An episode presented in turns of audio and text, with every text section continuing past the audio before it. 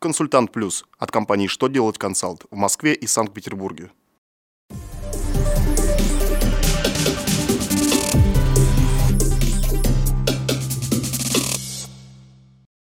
Добрый день! Для вас работает служба информации телеканала «Что делать ТВ» в студии Алексей Шардуба.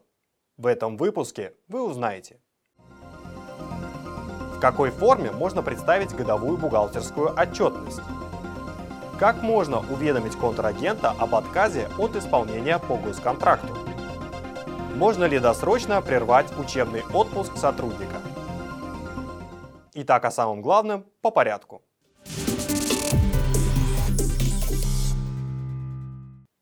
Минфин разъяснил, в какой форме можно представить годовую бухгалтерскую отчетность. Компании, в которых среднесписочное количество сотрудников за год превысило 100 человек, и некоторые другие обязаны представить налоговую отчетность только в электронной форме. Минфин сообщил, что такое правило не распространяется на годовую бухгалтерскую отчетность, поэтому выбор на бумаге ее сдавать или в электронном виде лежит исключительно на самой компании. Если налогоплательщик решил сдать бухотчетность в электронном виде, то рекомендуется воспользоваться установленными налоговой службой форматами.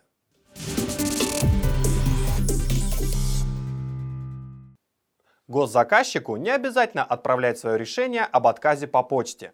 Госзаказчик отказался от исполнения контракта и разместил решение о его расторжении в единой информационной системе, а также отправил свой отказ замдиректору исполнителя нарочным.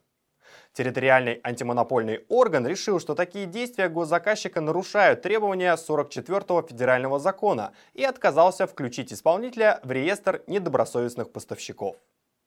Суд с этим решением не согласился и счел такую форму уведомления правомерной. Мнение суда основано на том, что в 44-м федеральном законе содержится требование при одностороннем отказе от исполнения госконтракта разместить решение в единой информационной системе и направить его исполнителю наиболее оперативным способом. При этом сами способы не оговариваются, а значит выбрать можно любой из них.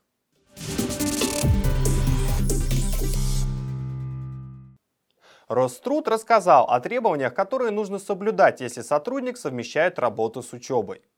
Сотруднику предоставили отпуск на время сессии. Он закрыл ее досрочно и написал заявление с просьбой отозвать его из учебного отпуска.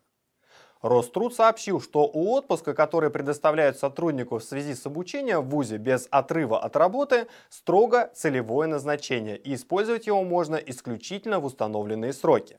Ведомство пояснило, что даже если сотрудник сам об этом попросил, работодатель не может прервать его учебный отпуск. Также Роструд напомнил, что отозвать сотрудника можно только из ежегодного оплачиваемого отпуска.